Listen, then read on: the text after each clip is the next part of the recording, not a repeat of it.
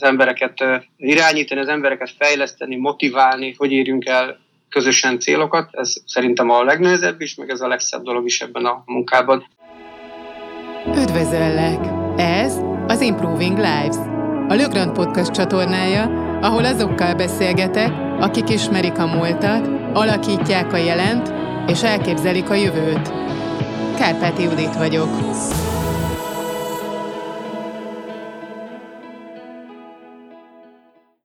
30 év, 30 arc sorozatban ezúttal Berki Péter termelési vezetővel beszélgettünk. Szia Péter! Szia Judit! Üdvözöllek a Lögrand Podcast csatornáján a 30 év, 30 arc sorozatban. Kérlek, hogy mutasd be a karrieredet, magadat röviden, mivel is foglalkozol, milyen út vezetett a jelen szerepkörödig.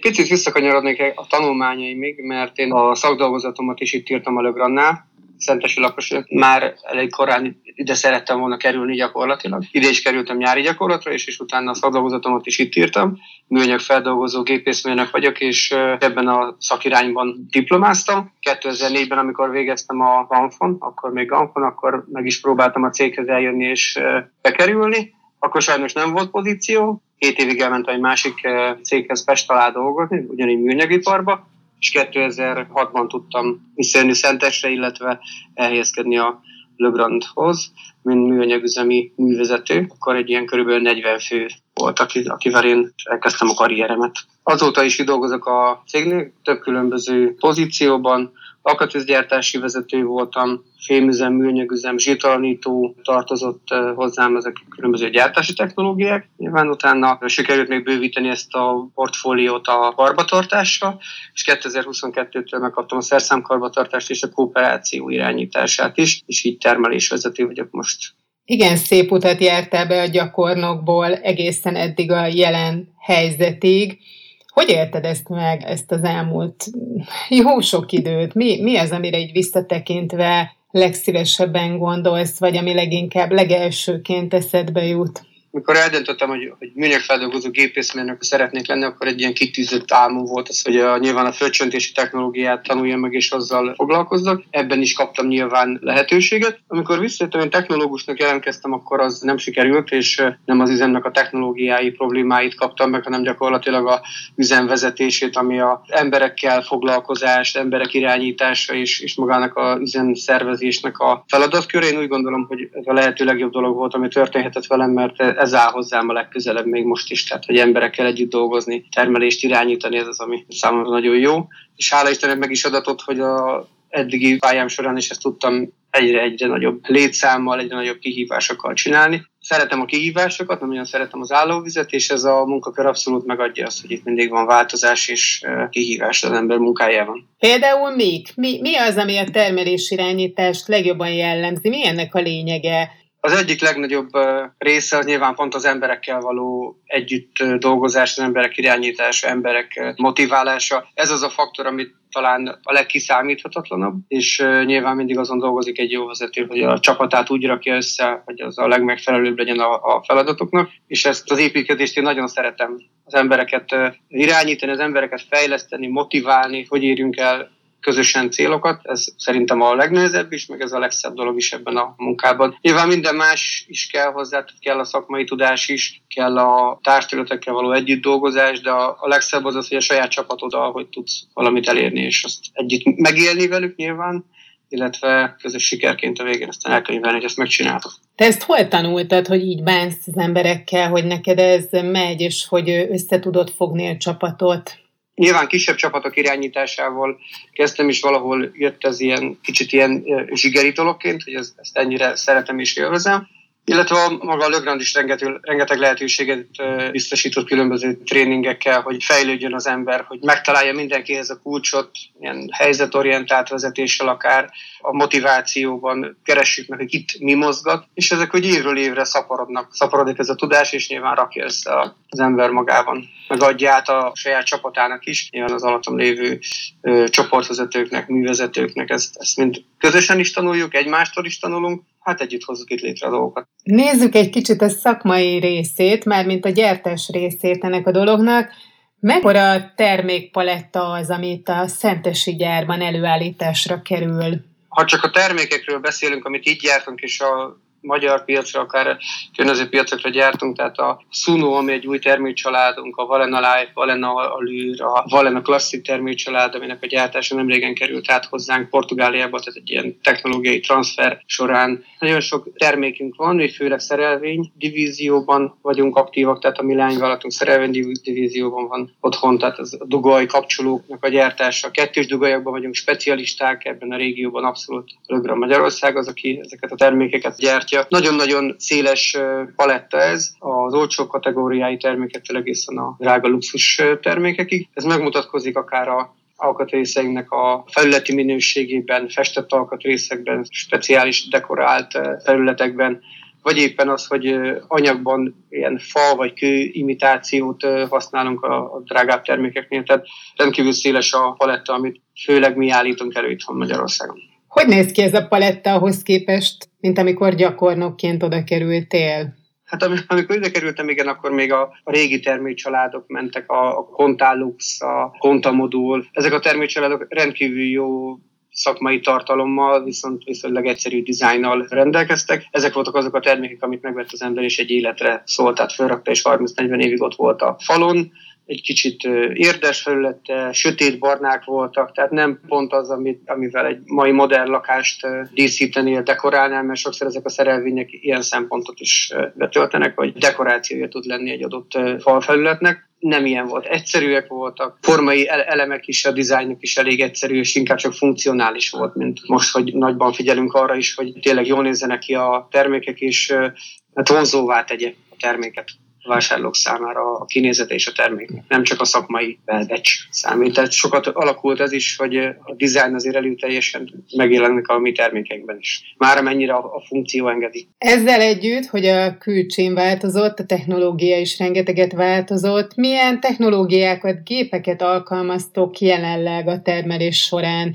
Te erről sokat tudsz beszélni szerintem, mivel hogy ez az eredeti szakmád. Nagyon komoly technológiai fejlődés van, mivel a tömeggyártás minden egyes cég próbálja a csúcsra járatni, és olyan eszközöket, berendezéseket vásárol, mivel ezt meg tudja tenni. Nálunk a műanyagüzemben is komoly átalakulás volt, a hidraulikus gépeinket elektromos fröccsöntőgépekre cseréljük, ami energiahatékonyabb, sokkal gyorsabban képes gyártani kevesebb energiafelhasználással. Nyilván ezek a gépek mind rendszerbe köthetőek, tehát adatokat tudunk gyűjteni, és azt fel tudjuk használni a, termelésünk elemzéséhez, de komolyan megváltozott a szerelésünknek is a felépítése, mert amikor ide kerültem, akkor, akkor nagy részt még kézi szerelés volt, tehát nagyon sok hölgy kézzel szerel csavarhúzóval, elektromos csavarhúzóval, pneumatikus csavarhúzóval.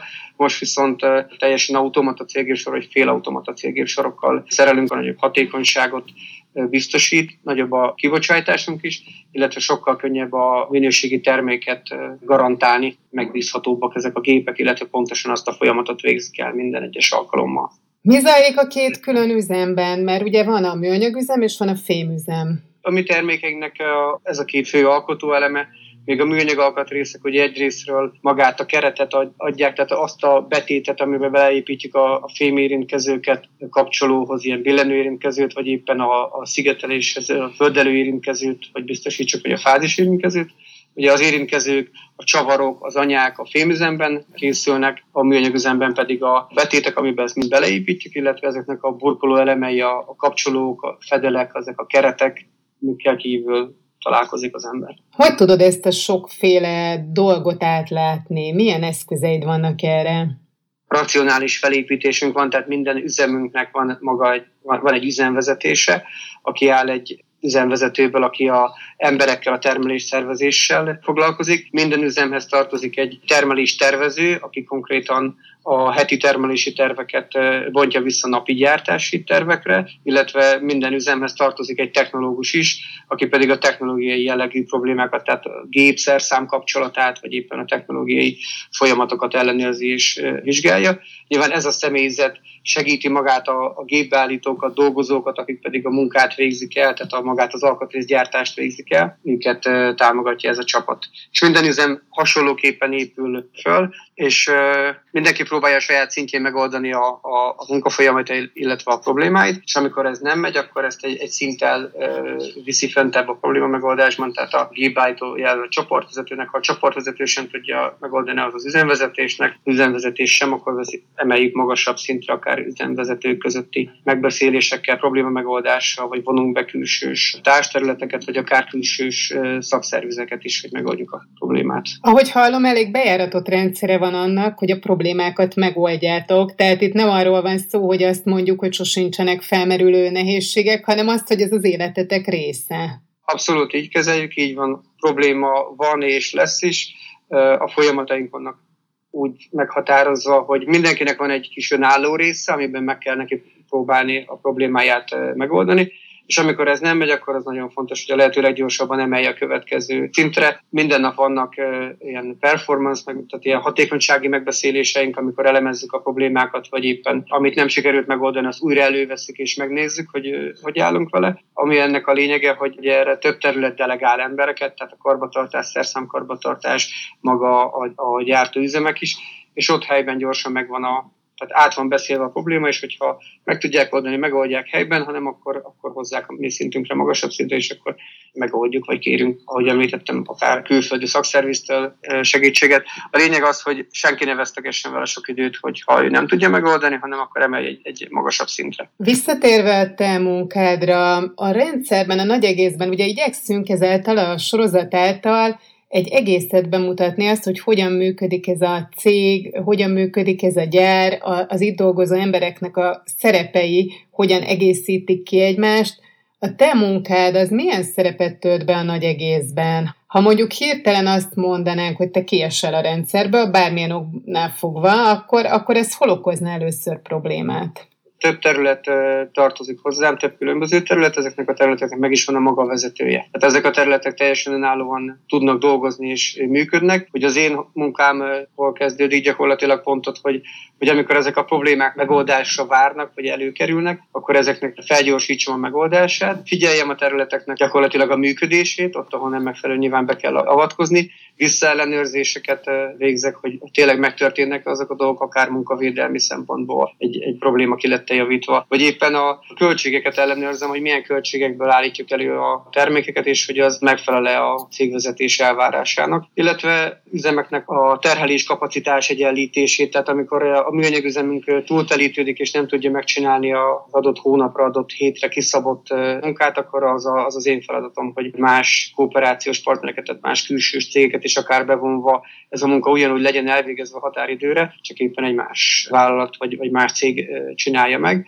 és nyilván amikor újra lecsökken a terhelésünk, akkor pedig ezt a terhelést nekem be kell hozni külsős kooperációs cégtől, tehát ez a balanszírozás is megvan. Tehát azt mondom, hogy ha én hirtelen kiesnék, hirtelen nem okoz gondot, és egy elég erős helyettesítési lánc van azért pont kialakítva, hogy ne is okozzon hosszabb távol sem gondot, de nyilván ez zökkenőmentesen ideig, óráig tud menni, tehát mindenkinek megvan a saját maga feladata, akár ellenőrzési, akár ilyen termelésszervezési, akár költségellenőrzési vonatkozásban minden egyes üzemvezetőnek, területvezetőnek. Korábban szóba ejtetted azt, hogy te szentesi vagy, és ez, ez szerintem különösen fontos ebben a, ennek a gyárnak az esetében, hiszen te és a kollégáid, akikkel beszélgetek, többnyire ott szentesen is élnek, és ez a gyár, ez az üzem, ez a cég, ez, ez teljes egészében ennek a helynek az életébe beágyazódott maga a Lögrand is, illetve az elődei is, a, Kontakt, a Kontavil mindig is aktív szerepet töltött a cég életében, szponzorálta a csapatsportokat, itt, itt akár a vízilabdáról legyen szó, vagy segítettünk máskor rendőrségnek, számítógépeket adományoztunk, tehát a cég lehetőségének megfelelően mindig próbálta itt a, ezt a mikrokörnyezetet is segíteni aktív próbált mindig lenni abban is, hogy, megmozdítsa a közösséget. Évekig ismétlődő program volt a, a kétkerékkel egészségesebb programunk, amikor a cég szervezésében ilyen biciklis felvonulást tartottak az iskoláknak, részvevő iskolák pénzjuttatásban részesültek, hogy támogassák az iskolát, tehát a, mindig is próbált a, a, a cég támogatni a környezetét akár a dolgozóikat, akár a dolgozók gyermekeit, vagy akár magát a Szentes várost is. Én úgy gondolom, hogy a Lögrend az egy stabil és kiszámítható pont a szentesiek életébe, akár a közösségépítés, közösségteremtés, akár az, hogy közel 500 embernek biztosítunk itt munkát, és nyilván nem csak a szentesieknek, hanem a szentes környék lakó embereknek is. Ez egy nagyon a beszélgetés, cég, meg a sok lehetőséget és stabil munkahelyet biztosít a dolgozóinak.